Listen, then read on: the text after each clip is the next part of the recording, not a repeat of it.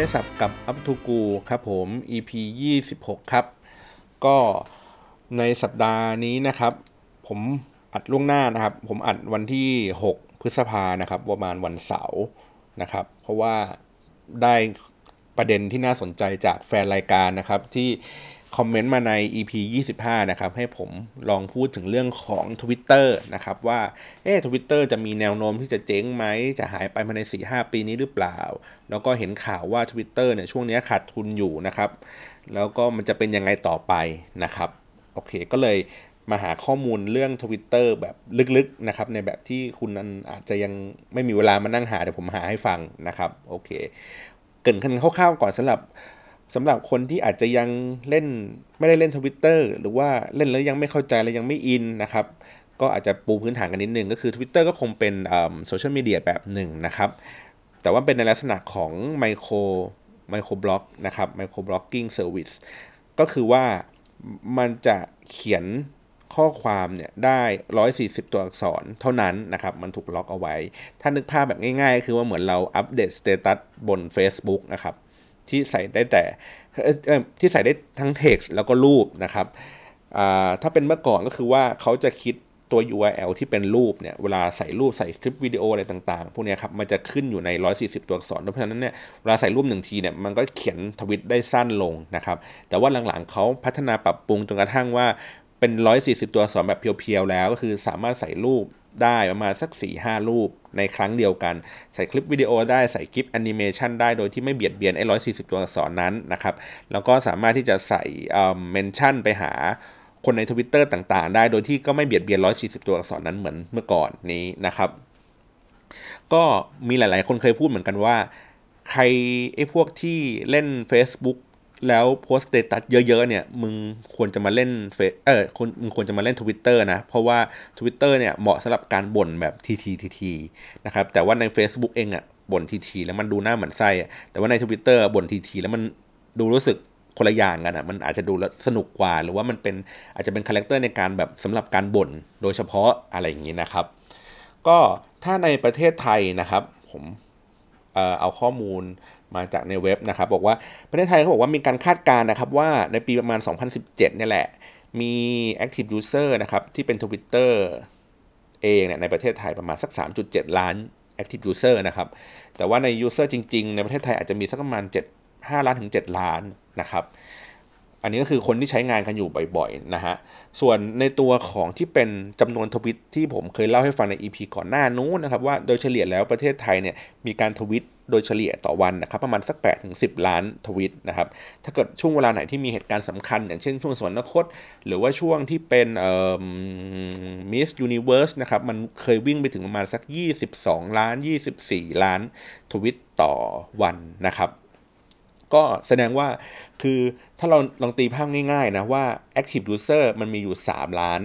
3 ล้าน7ถูกไหมครับสามล้านห้าสามล้านเจ็ดอะไรอย่างนี้ แล้วก็เรามีทวิตกันอยู่ประมาณสัก 10 ล้านทวิตต่อวันโดยเฉลี่ยเนาะงั้นแสดงว่าวันหนึ่งอะ user ก็ใช้งานประมาณสัก 3 ครั้งอะฮะในการทวิตข้อความอันนี้คิดแบบหยาบๆเลยนะ เราก็รู้สึกว่าเอ๊ะมันก็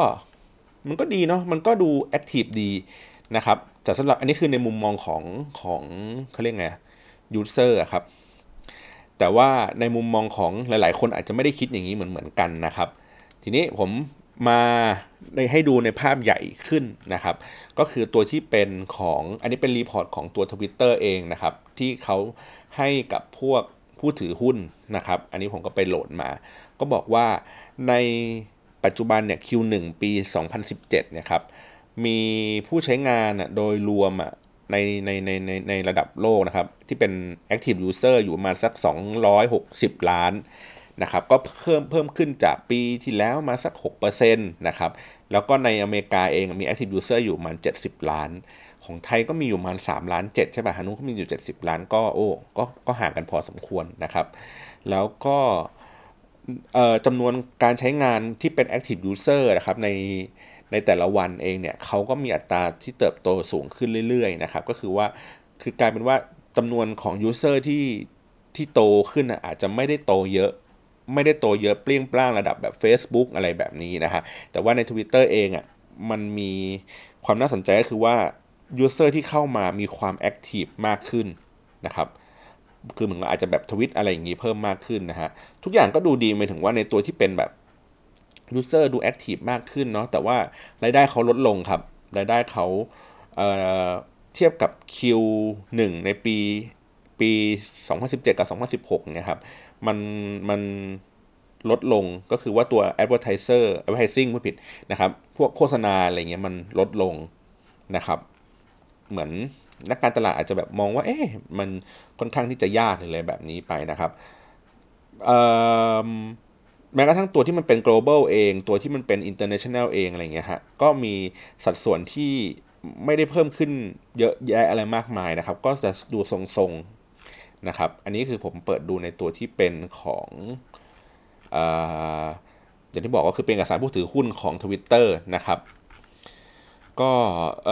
ทีนี้เรามาดูตัวหุ้นกันบ้างดีกว่า ตัวราคาหุ้นของ Twitter เองนะครับ เพราะว่า เรื่องพวกนี้มันมันมันมันเป็นเขาเรียกไงนะ เหตุปัจจัยที่จะบอกได้ว่า เฮ้ย ดูจะมีอนาคตหรือจะดูย่ำแย่นะครับ ช่วงปี 2013 เนี่ย ช่วงที่เขาเปิดให้มีการซื้อขายหุ้นกันเนี่ยครับ หุ้นมันเคยไปได้สูงสุดนะครับ อยู่ที่ราวๆสัก 60ถึง70 เหรียญสหรัฐนะครับ แล้วก็ 2014 ก็เหลือมูลค่าก็ลดลงมาครึ่งหนึ่งนะครับ ก็เหลือมา 35 นะครับ 2015 ก็คือ 23 นะครับ 2016 ก็ประมาณ 16 นะครับ ปัจจุบันนี้เนี่ยหุ้นของ Twitter เนี่ยอยู่ประมาณสัก 18 นะครับ อ่า 18.69 นะครับ อันนี้ข้อมูลจาก NASDAQ เลย โอ้โห เป็นไง สัปดาห์นี้เทปนี้ EP นี้โห ข้อมูลเราแน่นมากเหมือนนักลงทุนเลยนะครับ หุ้นค่อยๆล่วงลงมาเรื่อยๆนะครับของของทวิตเตอนะครับ แล้วก็ พอดีผมทีเนี้ยก็เลยก็เลยรู้สึกว่าถ้าเกิดเราดูแต่จากตัวเลขอะไรเงี้ยดูแนวโน้มจำนวนยูเซอร์ก็ดูไม่ค่อยโตขึ้นเท่าไหร่นักถูกไหมฮะเมื่อเทียบกับแพลตฟอร์มอื่น ๆ หรืออะไรแบบนี้นะครับเราก็เลยดูรู้สึกว่า เอ๊ะมันดู มันดูจะหงอยๆยังไงไม่รู้ชอบกลนะครับ แล้วก็มีข่าวอีกว่ามูลค่าของเว่ยปัวนะครับที่เป็น Twitter จีนเนี่ย ไอ้เว่ยปัวเนี่ยจริงๆมันเป็นเหมือน Twitter บวกบวกกับ Facebook นะครับเห็นเขาพูดกันนะ แต่พอผมเข้าไปดูจริง ๆ แล้วอะมันก็คือเป็นไมโครบล็อกครับ ที่มีการแบ่งแบ่งกรุ๊ปปิ้งได้ได้ค่อนข้างน่าสนใจเนาะก็อย่างที่บอกว่ามันจะมีดารา มีเรื่องของสมมติดารา ศิลปินข่าวเรื่องกีฬาเรื่อง breaking news อะไรอย่างเงี้ยเรื่องเทคโนโลยีต่างๆ ก็คือเป็นหัวข้อที่เวลาเราเข้าไปปุ๊บเราสามารถที่จะเข้าไปดูตามหัวข้อที่เราสนใจแล้วเราก็จะเห็น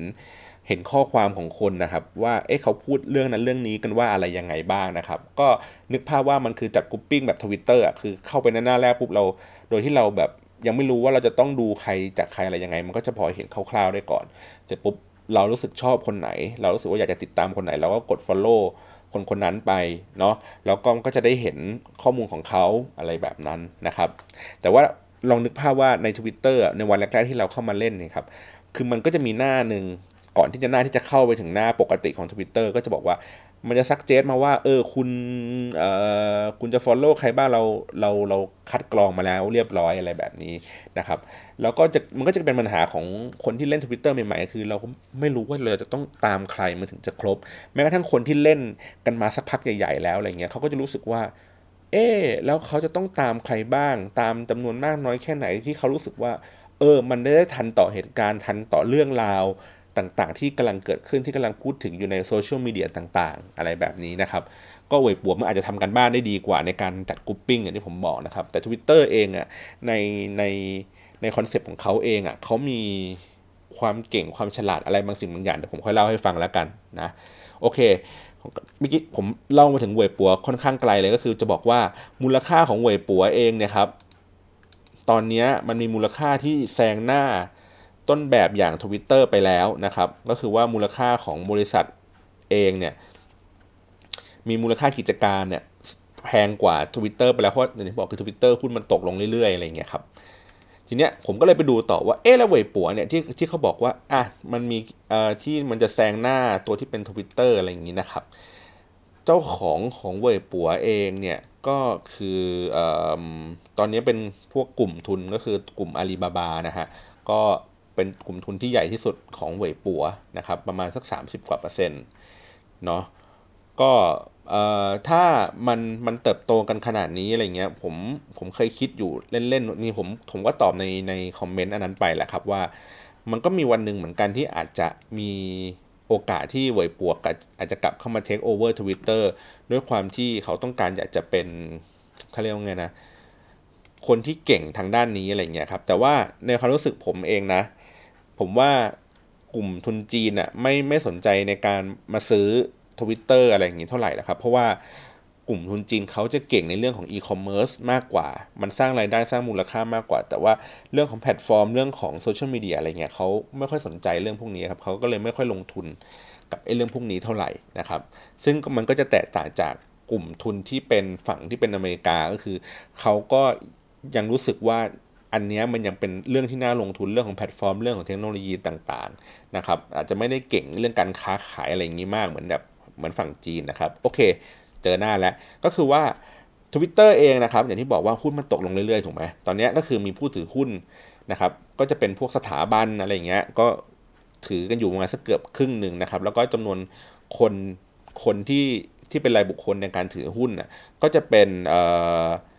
กลุ่มผู้ก่อตั้งนะครับก็จะมีแจ็คดอซี่นะครับมีพวกวินเลียนนะครับแล้วก็มีพวกอดัมอะไรเงี้ยคือเป็นกลุ่มที่ก่อตั้ง Twitter ขึ้นมานะครับเขาก็จะถือหุ้นใหญ่หลักๆนะครับ แต่ทีนี้ผมเห็นข้อมูลอันนึงนะครับ ว่ากลุ่มกลุ่มกลุ่มที่ถือหุ้นเนี่ยมีอยู่อันนึงก็คือมันมาจากเจ้าชายซาอุนะครับ นี่เขาถือหุ้น ค่อนข้างเยอะอยู่เหมือนกันนะครับ ในในตัวนี้ถือหุ้นเผลอถือหุ้นเยอะกว่าตัวที่เป็นแจ็คดอร์ซี่ที่เป็นเจ้าของที่เป็น CEO ปัจจุบันของ Twitter อีกนะ แต่ว่าเขาน่าจะเป็นในกลุ่มลักษณะแบบกองทุนอะไรเงี้ยของเจ้าชายคนหนึ่งในซาอุนะครับ ซึ่งเขาบอกว่าเจ้าชายคนนี้เนี่ยเขาจะลงทุนในหลากหลายรูปแบบนะครับ แต่คือเขาพูดว่าเจ้าชายเอาวาลิดบิน ทาราอะไรประมาณนี้นะ ลองไปเซิร์ชดูแล้วกันผมสะกดไม่ถูกนะครับเขาก็เป็นนักลงทุนเขาพูดว่านี่คือWarren Buffett แห่งตะวันออกกลางนะครับ ก็คือเป็นนักลงทุนเรื่องหุ้นเรื่องอะไรอย่างนี้นะครับเขาก็จะมีการสัดส่วนในการลงทุนทวิตเตอร์เนี่ยก็ค่อนข้างสูงอยู่เหมือนกันนะครับเขาคงเห็นโอกาสเนาะในในอะไรบางสิ่งบางอย่าง เดี๋ยวผมก็ค่อย ๆ เล่ากันต่อไปแล้วกันนะครับ ทีนี้เอ่อเมื่อเมื่อผมเข้ามาดูพวก ข้อมูลหุ้นนะครับ มันก็จะเห็นข้อมูล insight ความเคลื่อนไหวของ Twitter บนการซื้อขายนะครับ แล้วก็เห็นประเด็นต่างๆที่น่าสนใจ อันนึงเลยล่าสุดเลยครับ ที่ผมรู้สึกว่าผมยังไม่เจอข่าวนี้ใน Blognone เลยนะ ก็คือว่าเขาพูดว่า Mark Cuban นะครับ Mark Cuban ซื้อหุ้นทวิตเตอร์นะครับ แต่เขาไม่ได้บอกว่าซื้อหุ้นไปเท่าไหร่นะ แต่ว่าเป็นข่าวใหญ่เมื่อสักประมาณช่วง พฤษภาต้นพฤษภาที่ผ่านมานี่เองนะครับ เป็นข่าวใหญ่ก็คือว่ามันทำให้มูลค่าหุ้นของของ Twitter มาดีดขึ้นมาตั้ง 4%เลยนะครับ จากการที่มีคนคนนี้เข้าไปซื้อหุ้นนะครับไอ้มาร์คคูแบนอะไรเนี่ยนะครับเขาเป็นเอ่อเหมือนเป็นนักลงทุนเป็นเจ้าของทีวีนะครับเจ้าของตัวที่เป็นเคเบิลทีวีนะครับก็เป็นนักลงทุนในเรื่องของพวก กิจพวกไอทีอะไรอย่างนี้ต่างๆนะครับ แล้วเขาก็พูดมาคำหนึ่งว่าสิ่งที่เขาอะเลือกที่จะมาลงทุนกับ Twitter เนี่ยคือมึงว่าซื้อหุ้น Twitter นะครับ เพราะว่าเขาสนใจในเรื่องของ AI ที่ Twitter มีอยู่เอเอ๊ะเราก็งงว่าเอ๊ะทวิตเตอร์ที่เราเล่นเล่นกันอยู่ทุกวันนี้มันมี AI ที่น่าสนใจในระดับที่แบบว่ามีคนอะอยากจะมาลงทุนอยากจะมาซื้อหุ้นกันเลยเหรอนะครับ ผมก็เลยใช้ topic นี้แหละรายการเข้าไปหาข้อมูล ลึกลึกขึ้นนะครับว่าทำไมมันคือความน่าสนใจของของของสิ่งสิ่งนี้นะครับ แล้วทำไมทำไมถึงทำให้ Twitter เองอะมีข่าวอยู่ตลอดเวลานะครับ เมื่อปีที่แล้วเนี่ยว่ามันจะมีคนอะมาเทคโอเวอร์ทวิตเตอร์อยู่ตลอดเลยนะครับ ก็คือมันมีตั้งแต่กลุ่มที่เป็นแบบ Google นะครับ Salesforce Disney นะครับ กลุ่ม telecom อะไรต่างๆ Microsoft ก็เคยมีข่าวนะครับ หรือ แม้กระทั่งตัว Facebook เองอะยังยังก็มีข่าวเลยว่าเขาจะมาเทคโอเวอร์ตัวที่เป็น Twitter นะครับแสดงว่าตัว Twitter เองอะก็มีความน่าสนใจแต่ว่าอย่างที่บอกคือเขาก็พอราคามันตกลงเรื่อยๆ คือ Twitter ก็คงตั้งราคาขายแพงอะไรเงี้ยครับ แล้วก็นักลงทุนก็มองว่า เฮ้ย อนาคตมันจะล่วงล่วงลงไป แล้วก็อย่างที่บอกคือเขาก็ยังไม่รู้สึกว่ามันจะสามารถสร้าง business model อะไรบางอย่างที่ที่น่าสนใจแบบที่ Facebook เคยมี แต่จริง ๆ แล้วจะบอกว่า Facebook วันที่เขาเข้าตลาดหลักทรัพย์เองอะ่ะเขาก็ยังไม่มี business model ที่ชัดเจนนะเออคือมันก็เลยมันก็เลยงงๆว่าเอ๊ะแล้วตกลงมันจะเจ๊งไม่เจ๊งมันจะอยู่ไม่อยู่มันจะไปไม่ไปนะครับ โอเค เราไม่พูดถึงเรื่องหุ้นแล้วนะเรามาพูดถึงเรื่องของเทคโนโลยีที่อยู่ภายใต้ Twitter กันดีกว่าว่าอะไรคือความน่าสนใจที่จะทำให้ให้นักลงทุนเขายัง ซื้อหุ้นนี้อยู่นะครับ แล้วก็อาจจะเป็นในเชิงของ user เองที่รู้สึกว่ามันยังน่าจะมีอนาคตอยู่ไหมนะครับ มีข่าวหนึ่งครับของ Twitter เมื่อสักประมาณกลางปีที่แล้วนะครับ Twitter ได้ทำการซื้อสตาร์ทอัพอันหนึ่งนะครับ ชื่อว่า Magic Pony นะครับ เป็นสตาร์ทอัพอยู่ที่อังกฤษนะฮะซื้อตัวนี้ไปเนื่องจากว่า บริษัทเนี้ยเขาทำเรื่องของพวก Machine Learning นะครับหรือว่าพวก AI ต่างๆเนี่ยได้ดีนะครับ แล้วก็ Twitter ก็เลยซื้อมา ซึ่งมันส่งผลในปัจจุบันนี้ก็คือว่าเราจะเห็นข่าวว่า Twitter เองอะมีการปรับอัลกอริทึมบางอย่างนะครับ ที่ทำให้การเรียงการเรียงเเขาเรียกว่าอะไรนะ เรียงข้อความในไทม์ไลน์ครับของ Twitter เองอะไม่ได้ถูกเรียงตามเวลาที่มันถูกโพสต์ เหมือนเดิมแล้ว มันจะเรียงตามความน่าสนใจของเนื้อหาของคอนเทนต์นะครับของอะไรต่างๆเนี่ยคือมันก็จะสลับกันก็คือว่ามันก็ยังเรียงเรียงตามเวลาที่คนทวิตอยู่นะ แต่ว่าไอสิ่งที่มันถูกแทรกอะครับหรือว่าตัวที่มันเป็นการ recommend ของ Twitter เองเนี่ยมันฉลาดขึ้น ซึ่งมันก็ฉลาดขึ้นจริงๆนะในความรู้สึกผมก็คือ เวลาผมเล่นเนี่ยครับผมเล่นทวิตเตอร์อย่างเงี้ยมันจะขุดเอาทวิตที่ ตอนนั้นผมไม่ได้ดูอะผมไม่ได้อยู่หน้าจอมือถือผมอาจจะทำอะไรสักอย่างหนึ่งอยู่อะแล้วก็กลับมาโชว์ในในในเวลาที่ผมกำลังเล่นทวิตเตอร์อยู่ ผมเห็นได้ก็คือว่า เอ้ยมันมันถูกทวิตไปเมื่อสามชั่วโมงที่แล้วสี่ชั่วโมงที่แล้วอะไรเงี้ยเรายังไม่เคยผ่านตากับข้อความนี้ เฮ้ยแต่ว่ามันขึ้นมาว่ะมันขึ้นมาให้เราเห็นแล้วมันรู้ได้ยังไงว่าว่าเราชอบคือ คือมันก็จะขึ้นมาแต่แบบสิ่งที่มันแบบเฮ้ยมันเป็นเรื่องที่ที่ที่เราน่าจะสนใจนะ มันไม่ใช่เป็นเรื่องที่แบบว่าใครพูดคุยเล่นๆอะไรอย่างงี้กันสักอย่างหนึ่งอันนี้ผมสังเกตนะว่ามันมันมีความฉลาด ในระดับหนึ่ง แล้วก็ตัวที่เป็นเหมือนถ้าถ้าตั้งแต่แรกเลยคือ ตอนที่มันซักเจตว่าคุณควรจะต้องติดตามใครบ้างอะไรเงี้ยผมว่ามันก็มีความฉลาดอยู่ในระดับหนึ่งนะ ว่ามันจะกรองให้คนมาว่า เออ นี่คือคนที่คุณควรจะต้องตามนะ คนคนนี้จะเป็นใครอะไรยังไงอะไรเงี้ย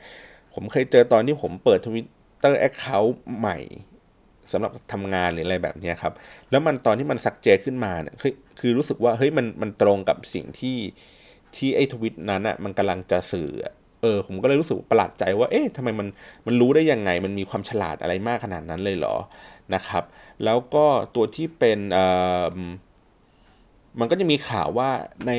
ใน Twitter เองอะ่ะเปิด API สร้างอัลกอริทึมอะไรบางอย่าง ให้ให้ดูน่าสนใจตลอดเวลานะครับ อันนี้คือข่าวเมื่อสักประมาณธันวาที่ผ่านมานะครับก็พูดว่ารอยเตอร์เองเนี่ยคือสร้างอัลกอริทึมของตัวเองเพื่อดูใน Twitter ว่า เอ๊ะ คนกำลังพูดถึงเรื่องอะไรที่มันจะสามารถจับประเด็นนั้นมาทำเป็น breaking news ได้นะครับ ก็คือว่าแสดงว่าเขามองว่า Twitter เป็นเป็น big data ที่สำคัญ แล้วเขาก็จะมีตัวเครื่องมือเนี่ยไปจับจับข้อความจากใน Twitter นะครับว่า เอ๊ะ เรื่องนี้คือคนกำลังพูดถึงเรื่องนี้เรื่องนี้อยู่อยู่ๆมัน เช่น สมมติว่าเขาบอกว่ามันสมมติมีเหตุการณ์ระเบิดขึ้นเกิดขึ้น เขาก็ใช้คำว่าระเบิดเนี่ย อยู่ในอัลกอริทึมนั้น ถ้าสมมติว่ามีการพูดคำว่าระเบิดพร้อม ๆ กันในเวลาใกล้ ๆ กัน หรือว่า location คล้าย ๆ กันอยู่ในทวิตเตอร์เงี้ยครับ ระบบตัวเนี้ยมันจะทำการจับแล้วก็ให้ความสนใจแล้วก็หยิบประเด็นนี้ขึ้นมาให้กลายเป็น breaking news ได้เลยทันที โดยที่ไม่จำเป็นต้องคนคอยมานั่งมอนิเตอร์อยู่ตลอดเวลานะครับ เอ๊ะก็เลยรู้สึกว่า เออมูลค่าของ Twitter เองอะ่ะมันไม่ได้ มันอาจจะไม่ได้สะท้อนจากตัวที่เป็นจำนวน user อย่างเดียวแล้วละ่ะ มันมีอะไรที่มันซ่อนอยู่เยอะขึ้นไปกว่านั้นอีกนะครับ ทีนี้ในในบทสัมภาษณ์ของคุณมาร์คคูแบนนะครับที่ที่ที่ที่เขาพูดมาที่ผมเล่าให้ฟังเมื่อกี้นี่แหละนะครับ มันมีคำหนึ่งเขาพูดประมาณว่าเออทวิตเตอร์เองอะ่ะมันเป็นแหล่งของ Big Data ที่สำคัญอะ เออแล้วก็มันมันน่าจะมีประโยชน์ในการใช้งานอะไรบางอย่าง แล้วก็บวกกับตัวที่มันเป็น AI เข้าไปด้วยมันก็จะยิ่งดีเข้าไปใหญ่นะครับ จริงๆแล้วเนี่ย Twitter เองอะ่ะมันมีมูลค่าของมันก็คือการที่มันเป็นไมโครบล็อกนี่แหละครับไมโครบล็อกไอ้พวกเนี้ยมันก็คือว่าทุกคนสามารถที่จะเขียนสามารถที่จะทวิตอะไรอย่างนี้ไปได้ตลอดเวลาถูกไหมบ่นในความรู้สึกอะไรอย่างนี้ไปตลอด เพราะฉะนั้นเนี่ยมันกลายเป็นว่ามันก็เหมือนกับ ระบบ Twitter เองได้ติดตามคนได้รู้จักคนบนโลกนี้มากขึ้นนะครับ มันจะถามว่าแล้วเอ๊แล้ว Facebook มันก็ทำหน้าที่เหมือนเหมือน Twitter ไม่ใช่หรอ ผมว่า Facebook ทุกวันนี้มันมีอัลกอริทึมที่มันวุ่นวายมากขึ้นนะครับ มีการจัดเก็บข้อมูล มีการทำอะไรอย่างนี้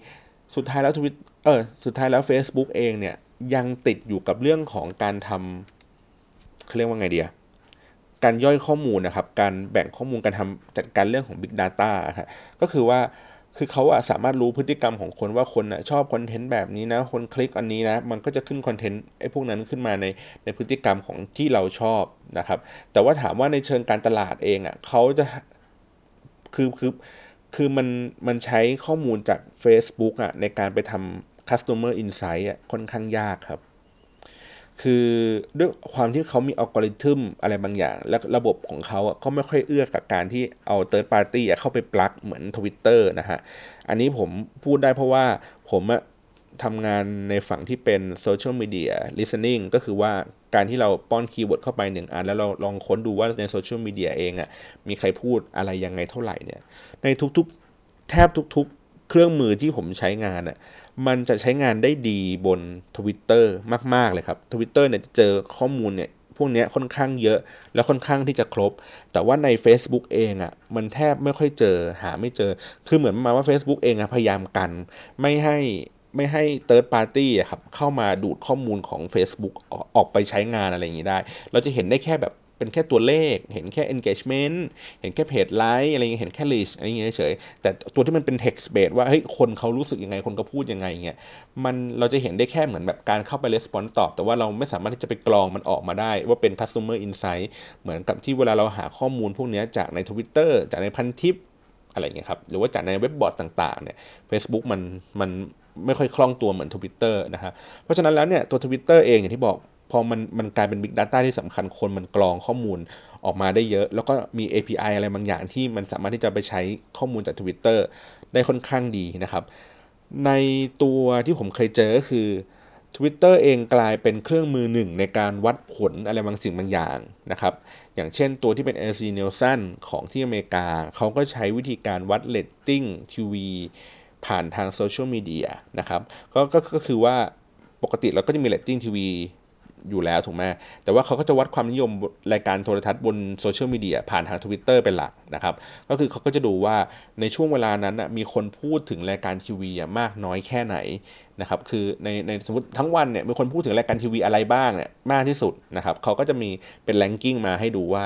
เอ้ยรายการนี้คนพูดถึงเยอะนะ โดยที่มันไม่ได้ถูกจับแค่เป็นแฮชแท็กรายการอย่างเดียวนะ มันจับ keyword สำคัญสำคัญอย่างเช่นว่าพูดถึงพิธีกรคือ จริงๆอะดูง่ายมากเลยก็คือดูในช่วงเวลาที่รายการนั้นออกอากาศอยู่ครับ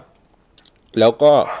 ถ้าเกิดสมมติว่าคนไม่มี engage อะไรกับมัน คนก็จะไม่พูดถึงรายการนั้นถูกไหมฮะ หรือว่าถ้าเกิดว่าพูดก็คือพูดตอนท้ายหลังจากจบรายการไป แต่ว่าในช่วงเวลาที่มันออกอากาศเกิดขึ้นอะมันมีจำนวนการทวิตอะสูงขึ้นอย่างมีนัยยะนะครับ ก็คือว่าใน Twitter เองอะ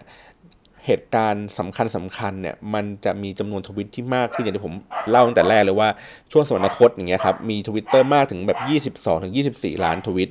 นะครับจากปกติที่มีแค่8ถึง10 ล้านทวิตอะไรเงี้ยแสดงว่าเหตุการณ์สำคัญมันส่งผลทำให้มีคนทวิต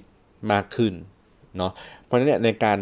ในที่อเมริกาคือทุกครั้งที่มีการแข่งขันกีฬาแบบแมตช์ใหญ่ๆ หรือแม้กระทั่งฟุตบอลโลก หรือว่าเกิดเหตุภัยพิบัติอย่างเช่น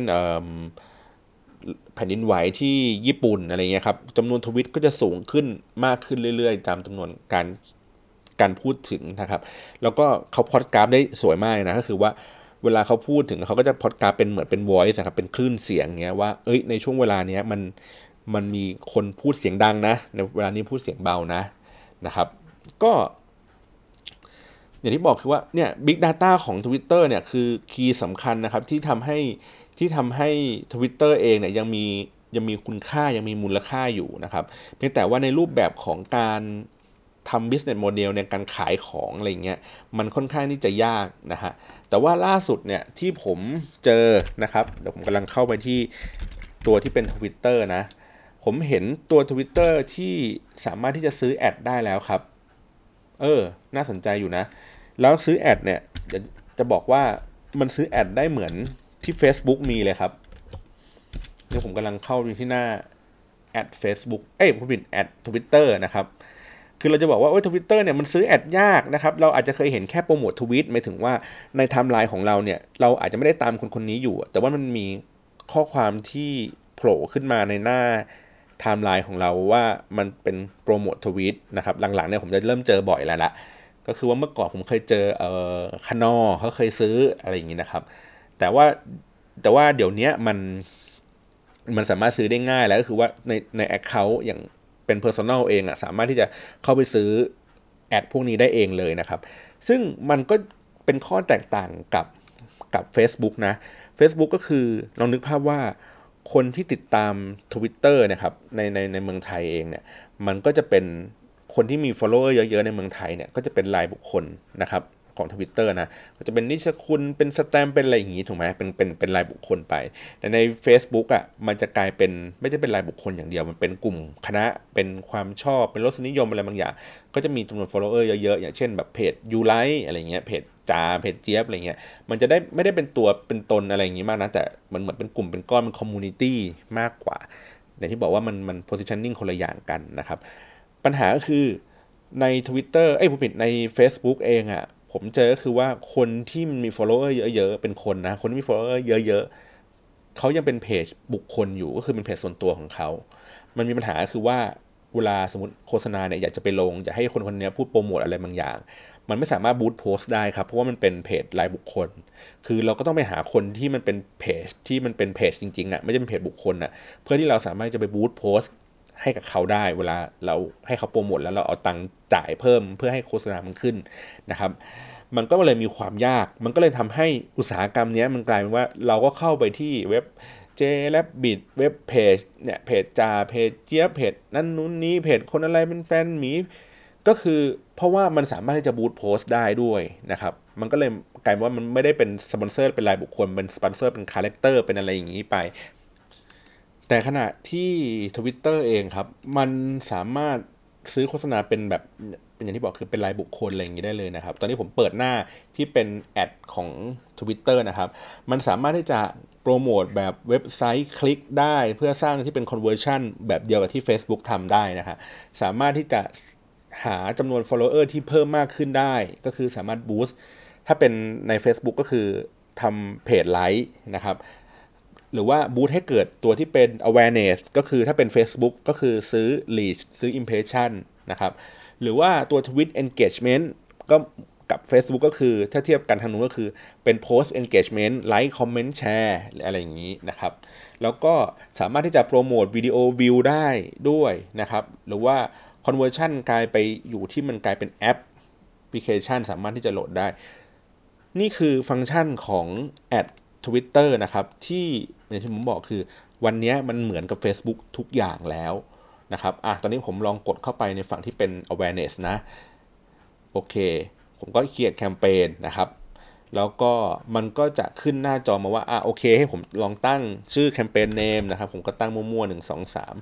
เลือก target ได้นะครับ เลือก audience ได้ ผมสมมติผมเลือกประเทศไทย ไทยแลนด์นะครับ อ๋อ มันสามารถที่จะเลือกเป็นจังหวัดเลือกเป็นแบบเขตอะไรอย่างเงี้ยให้เหมือน Facebook ทุกอย่างเลย เลือกอายุได้นะครับ เลือกภาษาได้เลือกแพลตฟอร์มนะครับ แล้วก็สามารถที่จะเลือกตัวที่เป็น carrier ก็คือตัวที่เป็นเครือข่ายได้ด้วยอีกนะครับ อืม เลือกแบบเป็นแบบเขาเรียกนะโมบายอ๋อ คือเลือกตัวที่เป็นเครือข่ายของ อินเทอร์เน็ตที่คุณใช้อยู่ครับเนี่ยครับผมเลือกประเทศไทยนะครับ แล้วมันก็ขึ้นมาเป็น AS AS 3G SF 1008 d t a g My by Cat เฮ้ย มันละเอียดมากเลยอะ True Move อะไรเงี้ยครับ TOT คือเลือกผู้ให้บริการอินเทอร์เน็ตได้เลยนะครับ แล้วก็ target คนเนี่ยว่า คือมันมีเรื่อง detail มากมายนะฮะ แล้วก็สามารถที่จะ add keyword ได้ว่าเวลาคนที่พูดkeyword เนี้ยเข้าไปแล้วเนี่ย มันจะ ไปแสดงผลก็คือว่าไปขึ้น ad ให้นะครับ เฮ้ยดีว่ะ add ตัวที่เป็น behavior ได้นะครับ ความน่าสนใจของคนนะครับ หรือว่า add จากจำนวน follower นะครับ ก็คือว่าเราสามารถที่จะ target ว่าสมมุติว่านัทบสมีคนตามอยู่ 7 0 0 0 0 0 แล้วบอกว่าเราจะให้โฆษณาเนี้ยวิ่งเข้าหาคนที่ตามนัทบสเจ็ดแสนนั้นอย่างเดียวก็ได้ เฮ้อ ก็เหมือนกับ ใน Facebook ที่เราสามารถที่จะระบุว่าเราจะทำการทำการเลือกว่าเฮ้ยเราจะ target กลุ่มแฟนเพจนี้นะครับ เพียงแต่ว่าใน Facebook มันมันไม่สามารถที่จะไปเลือก target เป็นเพจเพจได้ครับ คือนอกเหนือจากว่าเราเราเป็น advertiser ของเพจนั้น มันก็สามารถที่จะดูข้อมูลที่อยู่ในเพจได้ แล้วก็ scope เฉพาะเพจเราเองได้นะครับ แต่ว่าอันนี้คือมันเลือกของของคนอื่นได้เลย set budget ได้นะครับ แล้วก็ สามารถเลือกเป็นแบบว่าอยากให้เป็น minimum reach หรือว่าตัวที่เป็นคิดตังตาม engagement นะครับ นอกเหนือจากนี้เนี่ย มันยังมีตัวที่เป็นอ่าเลือกว่าเป็นคอนเทนต์เขาเรียกไงนะคอนเทนต์ที่ทวิตที่เราเคยทวิตไปแล้ว สามารถที่จะบูตมันเพิ่มขึ้นได้ หรือว่าเราจะสร้างทวิตขึ้นมาใหม่ เลยเพื่อสำหรับการโปรโมทอันนี้นะครับ แล้วก็ที่เจ๋งก็คือมัน estimate ได้ด้วยนะครับ ว่าจะมีคนเห็นประมาณเท่าไหร่นะครับ ตอนนี้ก็คือมันก็จะเหมือนกับในในใน Facebook Ad มันก็จะบอกได้ว่า potential audience เนี่ยมันจะมีประมาณเท่าไหร่นะครับ มันก็แสดงว่าตัว Twitter เองอะสามารถซื้อ ad อะไรอย่างเงี้ยได้ทุกอย่างเหมือน Facebook หมดแล้วนะครับ เพียงแต่ว่ามันยังไม่ค่อยถูกใช้เท่าไหร่เนาะมันมันมันถูกใช้ในวิธีการอื่นในการโปรโมทแทนนะครับ อันนี้ผม ผมผมจบในฝั่งที่มันเป็น ad ปกติก่อนนะ แล้วก็ผมกำลังจะเล่าเรื่องว่า Twitter เองในเมืองไทยเองอะ่ะมันก็ทำทำ marketing คล้ายๆ กับตัวที่เป็นของ Facebook ก็คือว่ามันไม่ไม่ไม่คือน้อยคนนักที่จะใช้ระบบ ad ในการจัดการนะครับเขาก็รู้สึกว่ามันไม่ค่อยชัวร์เท่าไหร่หรอกไปให้อินฟลูเอนเซอร์เป็นคนพูดเลยดีกว่า มันก็จะมีดราม่า ล่าสุดก็คือตัวอะไรนะ MK แซบสามน้ำอะไรอย่างเงี้ยที่แบบว่าใช้อินฟลูเอนเซอร์ในการโปรโมทแฮชแท็กอันนี้ขึ้นมานะครับ แล้วก็ถูกแหกกันไป ก็คือถูกแฉว่าแบบว่าโอ้โห นี่มันไม่ใช่คนธรรมดาปกติเขาไม่ได้ทวิตด้วยคำพูดด้วยวิธีการแบบนี้นะครับ เป็น an account ที่แบบว่าทวิตทวิตแต่ข้อความสวยๆงามๆอะไรอย่างเงี้ยครับ หรือว่าเป็นคำคมอะไรอยู่ๆกลับมาเป็นไลฟ์สไตล์เฉยๆ ซึ่งมันก็เลยทำให้คนที่ติดตาม follower หรือว่าคนที่หมั่นไส้โดยเป็นการส่วนตัวอยู่แล้วนะครับเขาก็จะรู้สึกว่าเฮ้ยเนี่ยมันก็คือถ้าไม่โปรโมทถ้าไม่มาอย่างเงี้ยก็ไม่พูดจริง ๆ อะไรอย่างงี้กันนะครับ เพราะฉะนั้นแล้วอะโดยสรุปทั้งหลายทั้งปวงก็คือว่าตัวทวิตเตอร์เองผมถามว่ามันจะเจ๊งไหมจากข้อมูลที่ผมเล่ามาตั้งครึ่งชั่วโมงนะครับว่ามันจะเจ๊งหรือเปล่า ผมมองว่าทวิตเตอร์เองอะไม่น่าจะเจ๊งครับ น่าจะยังคงอยู่ เพียงแต่ว่ามีอนาคตที่จะถูกเทคโอเวอร์ไปกับใครสักคนหนึ่งนะครับ อาจจะไปกับ Google ก็ได้นะครับ หรือว่าอาจจะไปกับกลุ่มคนที่ต้องการอย่างที่บอกคือ Big Data นะครับ อย่างคนที่ต้องการ Big Data อย่างเช่น พวกโทรคมอะไรเงี้ยที่คนที่มีตังค์เยอะๆ อย่างเช่น Apple นะครับก็น่าสนใจว่า Apple อาจจะมาสนใจเรื่องนี้อีกที เพราะ Apple ครั้งหนึ่งเคยซื้อตัวที่เป็นเว็บ topsy.com นะครับ topsy.com คือเว็บที่เก็บข้อมูลเเหมือนเมื่อก่อนผมใช้ในการพิมพ์คีย์เวิร์ดเข้าไป แล้วก็ดูว่ามีคนใช้คีย์เวิร์ดเนี้ยเยอะมากน้อยแค่ไหนในในโซเชียลมีเดียนะครับสามารถที่จะดูแฮชแท็กได้ว่าเออในแต่ละวันเนี่ยเป็นยังไงมีคนใช้มีคนหาข้อมูลพวกนี้เยอะน้อยแค่ไหนนะครับ แล้วอยู่มาวันหนึ่งคือ ไม่มีปี่ไม่มีขลุ่ยเลยครับเอ่อ Apple ซื้อ topsy.com ไปเฉยเลย แล้วก็เขาก็พูดว่า Twitter เอ้ยผิด Apple น่ะซื้อ h o p s y c o m ไปเพื่อเอาไปพัฒนาความสามารถของ AI ใน Siri ของตัวเอง ก็คือว่าเนื่องจากไอ้ topsy ก็คือ ป้อนคีย์เวิร์ดเข้าไปใช่ไหมครับมันก็จะรู้ว่าคนพูดเยอะพูดน้อยแค่ไหน คือมันก็มีความสามารถในเรื่องของการเก็บข้อมูลพวกนี้ เพราะฉะนั้นแล้วเขาก็ไปทำให้ตัว Siri เองอะเก็บข้อมูลในเรื่องของการที่คนอะใช้งานค้นหาอะไรพวกนี้ไป หรือแม้กระทั่งว่าเก็บข้อมูลจากในโซเชียลมีเดียเองเพื่อเป็นฐานข้อมูลของ Siri ว่าเฮ้ยคนกำลังพูดถึงเรื่องนี้กันอยู่ เช่น สมมติผมพูดใน Siri ว่าเฮ้ยอัปเดตหน่อยซิว่าตอนนี้มีเรื่องอะไร มันก็สามารถที่จะ pick up สิ่งที่คนกำลังพูดถึงบนโซเชียลมีเดียเยอะๆนะขนาดนั้นนะเอามา เอามาแสดงผลได้นะครับ ผมก็เลยมองว่าแนวโน้มของ Twitter เองอาจจะไปอยู่กับใครสักคนหนึ่งซึ่งเขาใช้ประโยชน์จาก Big Data ของ Twitter นี่แหละเอามาใช้งานนะครับ แล้วก็โดยเฉพาะอย่างยิ่งตัวที่เป็นพวกอย่างที่บอกคือพวกทำไมทำไมถึงมีข่าวว่าดิสนีย์ถึงอยากจะซื้อ Twitter ครับ เพราะว่า Twitter เองมีอิทธิพลสูงต่อวงการบันเทิงนะครับ ทั้งดาราเอง เรื่องของการพูดถึงรายการ ทรทัศน์เองนะครับที่ผมเคยพูดไปหลาย ๆ ครั้ง พูดถึงในเรื่องของภาพยนตร์เรื่องของข่าวเรื่องอะไรอย่างเงี้ยนี่คือเป็นเรื่องที่แบบเป็นเหมือนแบบไลฟ์สไตล์คนมาก ๆ เลยอะ่ะเพราะฉะนั้นแล้วเนี่ยมันก็มีความน่าสนใจในตัวของมันเองอยู่นะครับ แต่ถามว่า Twitter เองจะมีมูลค่าที่มากไปกว่านี้ได้ไหม ผมก็มองว่าคือขึ้นอยู่กับตัวนวัตกรรมของเขาเองแหละ หรือ แต่ว่าที่สำคัญที่สุดคือเรื่องขึ้นอยู่กับ business model ของเขาว่า เขาจะสามารถขาย Twitter Ad ได้ดีเหมือนที่ Facebook ขาย Facebook Ad ได้หรือเปล่านะครับ เพราะว่าเรื่องของการพัฒนาฟังก์ชันของ Twitter เองอะผมว่า ผมว่าค่อนข้างที่จะ make sense กว่าตัวที่เป็นของ Facebook นะเพราะ Facebook บางทีมันออกมามันอย่างเช่นแบบ reaction หรืออะไรอย่างเงี้ยมาก คือคือมันเป็นเรื่องของ engage ภายในครับ แต่ว่าใน Twitter เองอะนอกเหนือจากการที่ ใช้